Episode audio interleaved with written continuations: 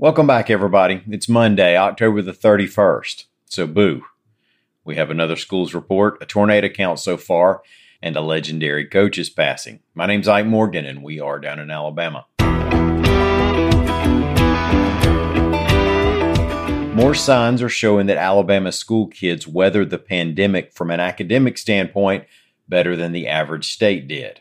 AL.com's Trisha Powell Crain reports that According to the Education Recovery Scorecard, Alabama students were among the leaders in the nation in maintaining their learning in math and reading during the pandemic. For example, in math, the analysis determined that Alabama students lost about six weeks of learning.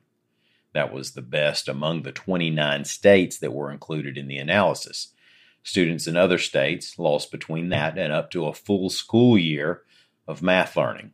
Now, in reading, Alabama was third best, having been set back the equivalent of a few weeks by the pandemic. Alabama State Superintendent Eric Mackey said the analysis reinforces similar data from the nation's report card and state testing.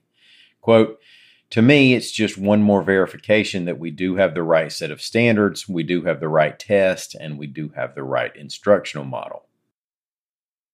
Yesterday, survey teams sent out by the National Weather Service in Mobile had confirmed six tornadoes that touched down in Mobile and Baldwin counties during Saturday's outbreak, reports AL.com weather reporter Leigh Morgan. Three minor injuries had been reported, blamed on a twister in the Bon Secour area in Baldwin County. Now, that tornado was an EF1, according to the Weather Service, as were other twisters in Magnolia Springs and one in Spanish Fort. There was an EF0 in Point Clear. Now, over in Mobile County, there were a pair of EF0s, one around Tillman's Corner in Theodore, and the other at the Aeroplex at Brookley Field. The number of confirmed tornadoes could go up as survey teams continue working this week.